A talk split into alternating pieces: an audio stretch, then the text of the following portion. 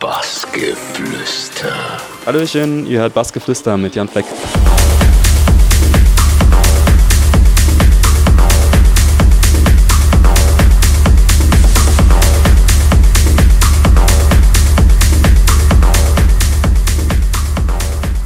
Willkommen beim Bassgeflüster hier bei Alice im Technoland. Jan Fleck, hallo. Hallöchen und vielen Dank für die Einladung. Ja, Jan, wollen wir bei dir vorne starten und zwar mit Saarbrücken. Da ist deine, das ist deine Heimatstadt. Wie hast du da so deine Zeit damals erlebt? Gut, äh, Saarbrücken hat eine ziemlich, mittlerweile eine ziemlich gute Techno-Szene, vor allem durch ein, zwei Clubs, die dort richtig durch gute Bookings beweisen, dass man auch im Südwesten ähm, hochklassige Lineups haben kann. Damals, als ich angefangen habe, war das noch nicht so ganz. Also das ist ja auch schon über zehn Jahre her. Und äh, da gab es dann so kleinere Clubs, wo man ab und zu mal am Wochenende hingegangen ist und äh, dort einfach noch gar nicht so festgelegt war auf bestimmte Stile. Und ähm, das hat dann erst angefangen, als ich dann so auch meine ersten Gigs hatte. Dort habe ich dann mehrere Leute kennengelernt und dort hat man sich dann auch dann öfters in denselben Clubs getroffen und dann ging es eigentlich ähm, erst so richtig los, dass man sich irgendwie mit der Szene ausgekannt hat. Aber ja, das ist eine lange Geschichte. Bei dir äh, ging es relativ schnell los. Mit 16 Jahren haben wir gelesen, hast du angefangen zu produzieren. War das denn bei dir Zufall oder war das wirklich so, dass du schon immer Berührungspunkte mit dieser Musik hattest und schnell wusstest, wo du hin willst? Kann man nicht wirklich so sagen. Ich muss sagen, ich habe früher erstmal mit 16 oder so vielleicht sogar noch ein klein bisschen früher, sogar noch angefangen, erstmal erste Hip-Hop-Beats zu bauen mit äh, Magic's Music Maker und weil ein Freund von mir, der hat Hip-Hop-Beats gebaut und hat auch drüber gerappt und das fand ich irgendwie, das, das, die technische Seite fand ich sehr interessant und dann habe ich das sowas auch gemacht und dann habe ich angefangen mit Fruity Loops und habe dann angefangen, erste Drum-Bass-Lieder zu bauen und das war auch alles relativ chaotisch. Einfach das gemacht, was mir Spaß macht. Irgendwie, ich konnte das damals irgendwie auch noch gar keinem gewissen Style zuordnen. Und dann so mit 17, 18 ging es dann doch immer mehr in die Richtung ähm, Hardcore und Hardstyle und Techno.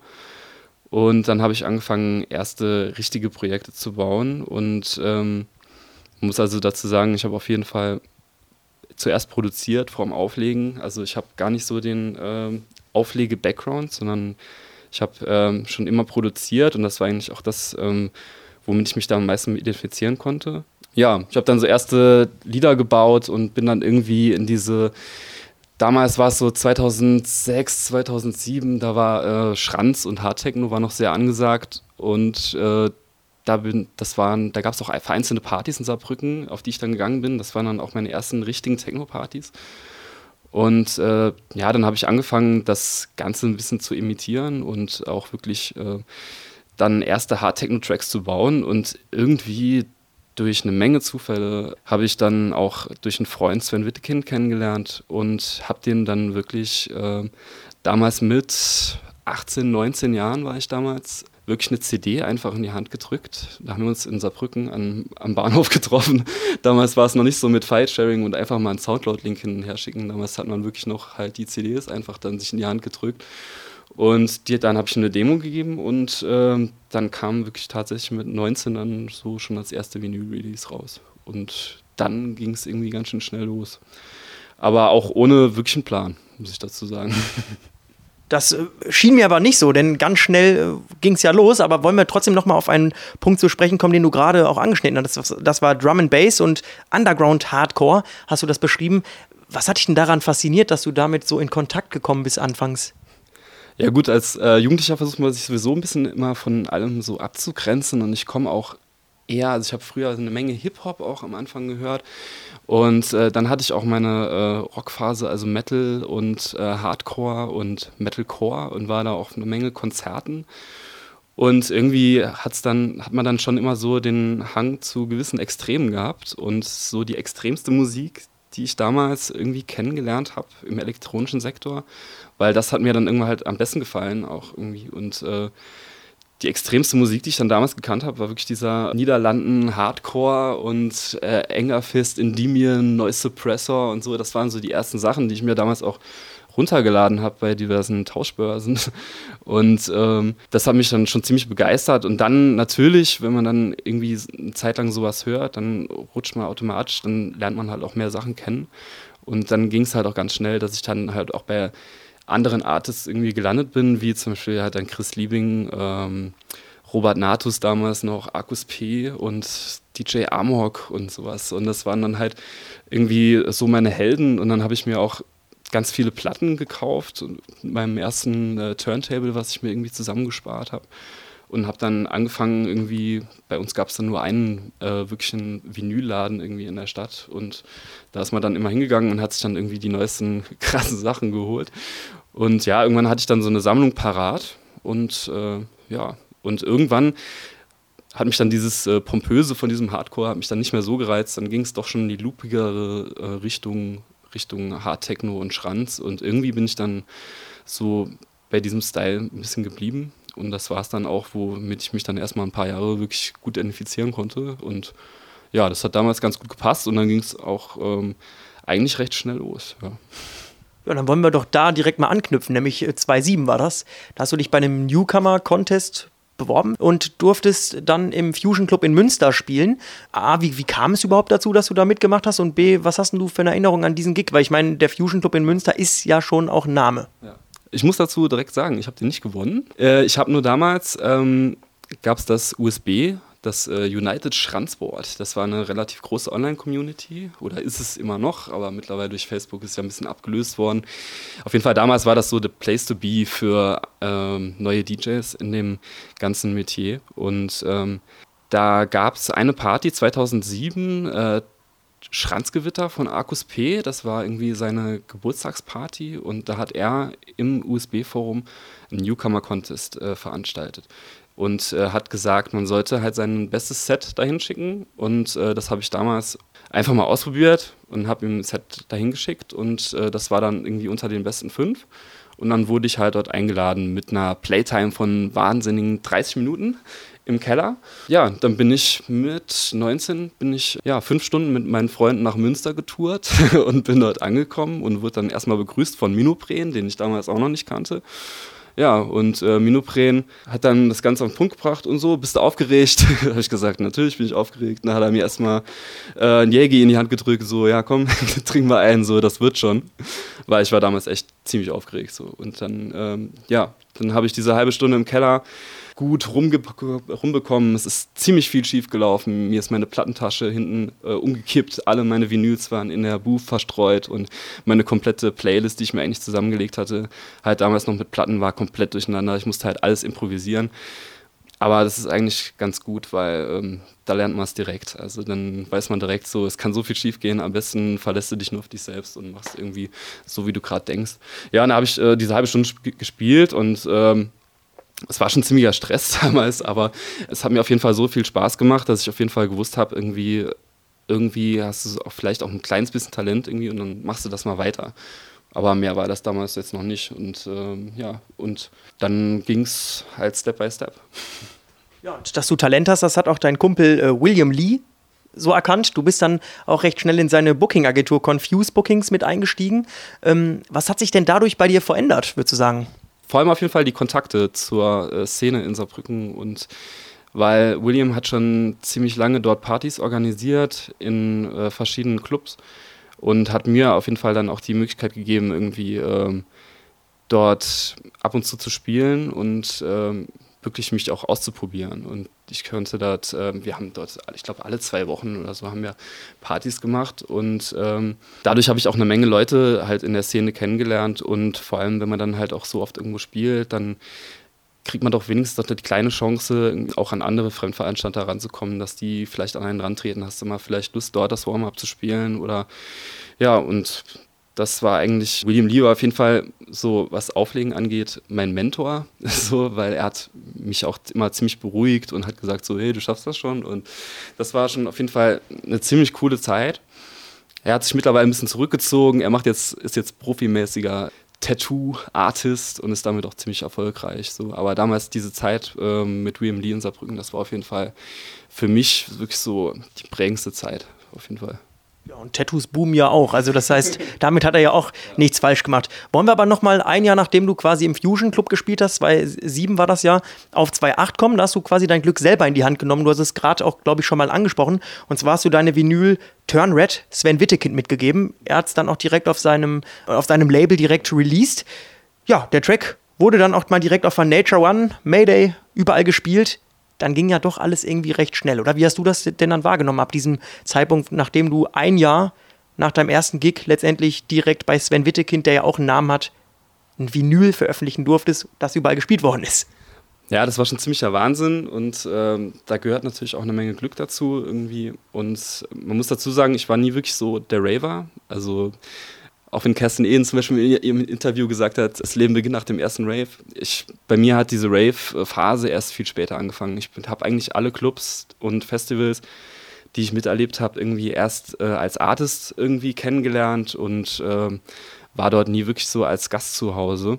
Ja, da gab es dann am Anfang halt so Momente, dass ich dann quasi als Gast irgendwie dann auf der Syndicate war und mich kannte halt keine Sau und dann ist aber trotzdem auf dem äh, Hard Techno Floor sind dann halt Sachen von mir gelaufen so und das war halt schon ziemlich abgefahren. Und ähm, man muss damals sagen, das war die Phase so vor der Finanzkrise, bevor es alle Labels wirklich in den Abgrund gerissen hat. Und äh, ich hatte dann halt diesen Vertrag halt bei Inflicted Records und habe diese Vinyl rausgebracht und hatte dann auch direkt im Anschluss eine Menge äh, Optionen und auch schon Sachen unterschrieben. Aber dann irgendwie 2008, 2009 um den Dreh sind halt durch diese großen Labelpleiten sind halt quasi alle Vinyl-Labels irgendwie auf einmal pleite gegangen und äh, wurden nicht ausbezahlt und dann sind halt ganz viele Sachen geplatzt, sodass äh, danach eigentlich erstmal ein paar Jahre nur noch äh, Digital-Releases angestanden haben. Und ja, das hat natürlich das Ganze auch ein bisschen wieder gebremst und so, aber es war auf jeden Fall eine mega Option, um wirklich irgendwie in der Szene auch ein bisschen einen Fuß in die Tür zu kriegen. Du hast dich dann aber auch wirklich dazu entschieden, noch eine Art zweites Standbein aufzubauen. Du hast in Magdeburg nämlich äh, Medien- und Kommunikationswissenschaft studiert. Wie kam es dazu und was hast du denn damit vorgehabt? Das ging, das ging noch äh, viel vorher los. Ich habe nämlich äh, noch in Saarbrücken studiert, in Bachelor. Ich habe tatsächlich einen Bachelor in Kunstgeschichte und Germanistik und habe danach gewechselt vom Bachelor auf Master Medien- und Kommunikationswissenschaft. Und ich muss aber fairerweise dazu sagen, dass ich eigentlich ähm, die, die ganze, das Studium eigentlich auch natürlich extrem in die Länge gezogen habe. Einfach nur dadurch, äh, durch den Fakt, dass ich halt eigentlich, äh, eigentlich nur Musik machen wollte. Und es ist nun mal in Deutschland so, wenn du äh, am meisten deine Ruhe haben willst für eine Zeit lang, dann fängst du an zu studieren. Und ich habe auch teilweise ähm, natürlich dem Studium gearbeitet. Ich war Grafiker beim Fernsehen teilweise und ich habe in der Werbeagentur als Texter gearbeitet. Aber ähm, eigentlich das, was, wozu ich immer wieder, auf welchen Punkt ich mich fixieren konnte, war eigentlich immer nur das Musikmachen. Und ich sage mal so, es ist nicht schlecht, mal ein, Schweiz, äh, so ein zweites äh, Standbein zu haben weil ich auch natürlich im Laufe der Jahre eine Menge Artists kennengelernt habe, bei denen es halt irgendwann nicht mehr so läuft. Und ähm, da, damit muss man sich einfach auseinandersetzen. Das ist halt, man muss halt schon irgendwie schauen, dass man, wenn man, äh, wenn es irgendwann nicht mehr so läuft, dass, ähm, dass man quasi nicht im Nichts landet oder so, weil ich, da habe ich schon viele Leute kennengelernt, wo es dann echt äh, böse geendet ist und so. Man sollte sich halt nicht so viele Illusionen machen, aber solange es gut läuft, kann man sich eigentlich freuen. Und äh, ja. Aber ich sag mal, du gibst ja eigentlich alles dafür, dass es weiterhin auch gut läuft. Du beschäftigst dich auch mit Live-Projekten. Vielleicht magst du da mal ein bisschen was äh, genaueres zu sagen? Also ich muss sagen, irgendwann, äh, als ich ähm, damals noch mit Vinyl gespielt habe in der Hacktechno-Zeit, habe ich irgendwann relativ schnell gemerkt, dass das nicht so ganz meins ist und dass ähm, ich hatte irgendwann mal einen Live-Act von Arcus P gesehen und Arcus P hat ähm, nur eigene Sachen gespielt mit Ableton und halt mit eigenen Loops und so und das hat mich halt schon ziemlich fasziniert. Und dann habe ich das ein paar Jahre auch gemacht und war damit auch äh, recht gut unterwegs. Dann, als ich äh, wieder in Richtung Techno gegangen bin, mich so ein bisschen mehr auf die äh, puristischen Wurzeln so zurückbesonnen habe, dann habe ich äh, bin ich wieder mehr in die DJ-Richtung abgedriftet irgendwie. Ich habe dann teilweise auch so ein Jahr oder so habe ich noch mit Traktor gespielt und dann habe ich aber gemerkt, dass es irgendwie doch mehr Spaß macht, wenn man dann doch wieder mit äh, CDJs und äh, einfach gute DJ-Sets spielt, weil das macht auch eine Menge aus. Weil bei Live-Acten bist du natürlich immer gezwungen, die eigenen Projekte zu spielen oder die eigenen Previews, die du noch zu Hause rumliegen hast. Und ähm, ja, da stößt du ziemlich schnell an deine Grenzen, vor allem wenn du das jedes Wochenende machst. Und da ist auch für mich persönlich halt natürlich viel aufregender, dann halt, wenn man jede Woche neue Sachen spielt und äh, den Leuten immer was Neues zeigen kann. Ja. Ja, und du selbst beschreibst deine Musik ja als atmosphärischen, düsteren und vor allem energetischen Techno. Was macht diese Mischung denn für dich so einzigartig, so besonders, dass du jetzt gesagt hast, dass du eben nach dieser Zeit im Drum and Bass, Underground Hardcore, dass du da wirklich so dein Ding gefunden hast? Ähm, ich finde, die Musik im Moment ist einfach um einiges puristischer. Also es ist mehr, ich, ich muss sagen damals, dass ich ähm, relativ jungen Jahren natürlich in diese Hardcore- und Hard-Techno-Szene reingerutscht bin. Ähm, das war damals natürlich super geil und ähm, hat super Spaß gemacht. Aber irgendwann ähm, fragst du dich natürlich, wo kommt diese Musik überhaupt her und wie ist das Ganze entstanden? So. Und dann steht halt natürlich für mich über allem eigentlich Techno. Und äh, beim Techno geht es halt eigentlich äh, viel um, um Rhythmen und um das Hypnotische, dass du dich quasi auf einen Beat bestimmt einlassen kannst und das über Stunden lang. Und äh, dass du diese sagen wir mal, pompösen Breaks einfach gar nicht brauchst. Und das ist halt irgendwie, dass es eigentlich noch nur mal simpler geht. Und ich finde das eigentlich noch um einiges schwieriger als ähm, diese extrem harte Musik, die nur darauf aus ist, halt jemanden in die Fresse zu boxen die ganze Zeit. Und deshalb bin ich da natürlich im Moment auch noch ziemlich auf der Suche, dass ich irgendwie so meinen Weg da ähm, genau finde. Aber ich denke, so in den letzten drei, vier Jahren äh, seit ich mich entschlossen habe, irgendwie ähm, ein bisschen ruhiger zu werden. Also okay, die Musik, die ich mache, die ist ja natürlich nicht, äh, ist nicht ruhig. Also die kannst du nicht jemanden äh, vorspielen und der wird dann jetzt dazu einschlafen. Aber es ist natürlich schon um einiges vom Tempo rausgenommen und es ist einfach meiner Meinung nach mehr auf das, worauf es ankommt. Ja, wollen wir mal das Jahr nochmal anschneiden? Da hast du, glaube ich, auch für dich persönlich einen großen Meilenstein gesetzt, was bei vielen ja auch sehr wichtig ist. Ein, Album hast du produziert und zwar dein Album Moods of Perception. Das kam auf dem Label deiner Booking-Agentur Insight auf den Markt. Versuch uns das mal in Worte zu fassen. Wie lange hast du dafür geackert? Was ist das für ein Moment gewesen? Vor allem Dingen, weil du uns gerade noch beim Dinner erzählt hast, dass du auch mal schon mal was vorher produziert hast, dich aber dagegen entschieden hast, es direkt rauszuhauen. Ja, äh, ich hatte natürlich, also wenn man irgendwie ganz viele EPs irgendwann macht, dann fragt man sich natürlich schon irgendwann, ähm, hat man nicht mal Lust auf so ein Gesamtwerk, was man irgendwie ähm, vielleicht ganz durchhören kann oder was zusammen irgendwie so bestimmt eine Stimmung interpretiert und was äh, irgendwie zusammen, naja, so ein ganzes Werk ergibt, äh, was ein bisschen mehr Sinn macht als eine EP. Und da hatte ich schon die erst, bei Hardtechno hatte ich nicht wirklich die Ambitionen, das zu machen, weil ähm, da funktionieren EPs meiner Meinung nach besser, weil Hard-Techno-Alben sind echt ganz schwierig, sich äh, anzuhören. Allein aufgrund des Energiefaktors, irgendwie, der da drin ist. Bei Techno ist es nochmal anders. Und da hatte ich dann so 2013, 2014 hatte ich die Idee, ähm, ein Techno-Album zu machen und das war eigentlich schon komplett fertig. Und dann ging es darum, das Ganze rauszubringen und dann hat sich das mit dem Label auch, aber auch so verlaufen. Also ich hatte ein festes Label dafür ich will jetzt nicht sagen welches, aber es hat äh, mehr als lange gedauert, das Ganze unter Dach und Fach zu bringen. Und ähm, irgendwann war, waren wir dann an dem Punkt, schon nach einem Jahr oder so, ähm, dass es dann endlich soweit war, aber dann haben mir die Tracks wieder nicht so gefallen, weil natürlich verändert sich der Geschmack irgendwie und man hat sich irgendwie auch ein bisschen weiterentwickelt. Und dann war das Ding quasi im Kasten, aber es war halt nicht mehr das, äh, was ich wollte. Und dann hat man es halt wieder irgendwo geparkt und hat dann halt äh, wieder was anderes rausgebracht. Und ja, dann hatte ich äh, mit Björn Torwellen vor, vor zwei Jahren oder eineinhalb Jahren, hatte ich mit ihm auf einer Party in Essen das Gespräch und er hat mich halt gefragt, ob ich das Ganze bei Insight rausbringen wollte. Und ähm, ja, dann habe ich mir das Ganze mal überlegt und irgendwie habe ich dann auch angefangen zu arbeiten und hat das Ganze so knapp ein Jahr gedauert. Ich hatte, glaube ich, hinterher, ich glaube, 25 Tracks oder so fertig, also so halb fertig. Und dann, ähm, ja, hat man so rauskristallisiert, gefiltert, was macht Sinn, was macht keinen Sinn. Und äh, hinterher haben wir uns dann zusammen im Label halt mal zusammengesetzt und dann drüber geredet, wie könnte das Ganze aussehen. Und ja, dann sind wir hinter bei zehn Tracks gelandet, mit denen ich eigentlich auch ziemlich zufrieden bin. Wobei ich jetzt natürlich auch sagen muss, jetzt ist das Ding draußen und jetzt habe ich, bei mir ist es oft so, ich habe dann jetzt den Bezug dazu eigentlich verloren, weil ich habe so lange an den Sachen gearbeitet, ich kann die auch nicht spielen und äh, weil es ist einfach sehr schwierig irgendwie die haut man dann raus, die sind dann auf dem Markt und äh, dann gehen die halt ihren Weg. Aber für mich ist es echt schwierig, mich jetzt mit den Tracks auseinanderzusetzen. Ich glaube, ich kann das Album vielleicht mal in ein paar Jahren wieder hören und dann schaue ich mal, was ich da fabriziert habe. Also wir finden auf jeden Fall gute Sachen, kann man an der Stelle sagen. Dann wollen wir ähm, auch auf ein wichtiges Datum zu sprechen kommen, was auch, glaube ich, ein Highlight in, in, in deinen letzten Jahren war, würde ich jetzt mal behaupten. Und zwar dein 30. Geburtstag am 16.09. in deiner Heimatstadt Saarbrücken im Mauerpfeifer war es, glaube ich. Genau.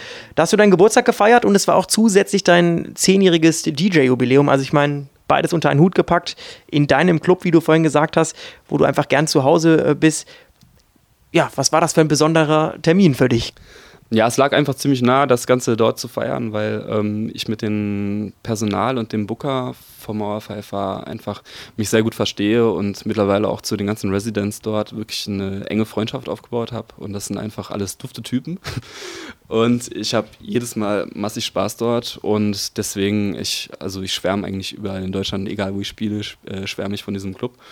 Und ähm, ja, und dieses äh, zehn Jahre DJ-Jubiläum, das äh, kam wirklich dann nach diesem Gig. Also ich sehe mal diesen äh, Newcomer Contest Gig Infusion, sehe ich als meinen ersten Gig an und der war, glaube ich, am 10. Juli oder Juni 2007.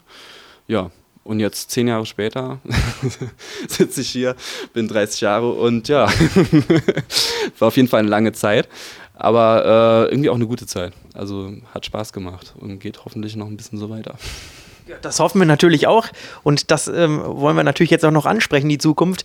Was steht denn äh, dort noch an? Was kannst du versprechen? Was kannst du sagen? Was, was gibt's Neues? Also ich habe in den letzten Monaten extrem viel produziert. Ich habe nach dem Album eigentlich direkt weitergemacht äh, wie schon davor und äh, habe jetzt eine Menge Demo-Material quasi ähm, noch rumliegen ich bemühe mich gerade wirklich, äh, ein paar gute Labels zu finden, weil ich auch in manche alte Strukturen und Labels nicht mehr so rein will, wie ich es damals wollte und ich mich schon wirklich äh, Lust habe, irgendwie in, auf, ähm, sagen wir mal, besseren Labels äh, zu releasen und so. Und das braucht echt Zeit und das ist echt aufwendig, wie ich gerade feststellen muss. Und äh, ja, mal gucken, was da noch so passiert die Tracks sind fertig soweit. Jetzt äh, mal gucken, wo ich die demnächst dann rausbringe. Und das Albumprojekt an sich, äh, was ich gemacht habe, das hat auf jeden Fall so viel Spaß gemacht, dass ich auf jeden Fall vorhabe, mindestens mal nächstes Jahr oder so auf jeden Fall ein neues Album noch rauszubringen. So, weil seit ich das letzte rausgehauen habe, ist schon wieder stylmäßig, hat sich doch, doch schon wieder ein bisschen gewandelt. Und natürlich will man dann, ich meine, jedes Release und jedes Set ist irgendwie so eine Art Statement. Und äh, ja, und da ist es dann bestimmt auch so in einem Jahr oder so mal Zeit, mal wieder was Aktuelles zu liefern. Dann. Kannst du denn an der Stelle schon verraten, in welche Richtung es geht? Ein bisschen, also weil du gesagt hast, du gehst einen anderen Step als bei deinem letzten Album? Ja, man muss sagen, also damals von dieser loopigen äh, Schranzrichtung dann Richtung Dark Techno zu wechseln, das war natürlich die logische Konsequenz, weil wenn man will irgendwie das das Ganze noch hart ist und Energie hat, dann landet man notgedrungen natürlich bei diesem Dark Techno, der auch vor die letzten Jahre halt in Deutschland sehr populär war, wo natürlich auch Björn Torwellen und äh, die ganzen Leute natürlich wirklich äh, progressiv irgendwie dran gearbeitet haben. Und äh, ja, jetzt muss man schon sagen, jetzt, äh, jetzt bin ich natürlich auch nach Berlin gezogen so und dann lernt man natürlich auch wieder ganz andere Spielarten von Techno kennen, die einen dann irgendwie wahrscheinlich dann noch ein bisschen mehr fesseln. So. Und im Moment geht es wirklich so ein bisschen mehr in die äh, loopigere, hypnotische Richtung. So. Aber natürlich immer mit der gewissen Portion Härte irgendwie und ja da versuche ich irgendwie so meinen Mittelweg zu finden, weil natürlich jetzt irgendwie mit einfachem Bleep Techno so um die Ecke zu kommen, ist natürlich dann auch ein bisschen langweilig. Und ähm, ja, wenn ich das so selbst beurteilen kann, so was den Sound natürlich immer ein bisschen ausgemacht hat, war natürlich schon die gewisse Härte und ich glaube, das wird auch nie irgendwie weggehen. Das ist halt irgendwie in einem drin und ja, ich glaube, die Pause müssen die Leute nicht wirklich von mir erwarten demnächst. ich glaube, da atmen einige gerade auf. Wollen wir abschließend zur letzten Frage kommen und zwar zur nahen Zukunft. Gleich geht es für dich ins Kesselhaus zu Alice im Technoland. Wie ist deine Gemütslage? Schon mal was drüber gehört über Alice und was erwartest du jetzt gleich von deinem Gig hier bei uns in Augsburg? Äh, ziemlich hohe Erwartungen. Also ich habe echt schon viel Gutes gehört und äh, Freunde von mir haben auch gesagt, äh, dass das Kesselhaus auf jeden Fall eine Nummer ist. also äh, ist auf jeden Fall eine bekanntere Sache. Und ähm, ja, eben wurde mir auch schon gesagt, dass es heute Abend ziemlich gut aussieht und ich habe auch schon ziemlich Bock, muss man schon sagen. Und ähm, zur Auswahl, was ich heute Abend spiele, das mache ich eigentlich immer echt nur ein, zwei, drei Stunden vorher, weil irgendwie finde ich, es ist immer sehr schwierig, schon irgendwie ein paar Tage vorher irgendwie zu planen, was man spielt. Man merkt ja schon, wenn man in der Stadt ankommt, irgendwie so und die Leute trifft, die die Party machen, irgendwie was für ein Vibe dort herrschen wird. Und deshalb bin ich meist dann echt äh, einfach nur vorher, eine Stunde vorher oder so im Hotelzimmer und mache meine Playlist nochmal, schmeiße ich nochmal alles über den Haufen und äh, ja, passt das Ganze an und ich hoffe mal, das Ganze geht heute auf. und ja, das hoffen wir natürlich auch. Lassen dich deshalb jetzt auch mit dem Mikrofon in Ruhe. Du kannst dich nochmal neu sortieren und dann freuen wir uns auf einen schönen Gig. An der Stelle von unserer Seite aus vielen Dank, dass du Zeit hattest für das Gespräch und dann nicht nur heute Abend, sondern auch in Zukunft alles Gute dir, Jan Fleck. Vielen Dank. Vielen Dank auch. Bassgeflüster.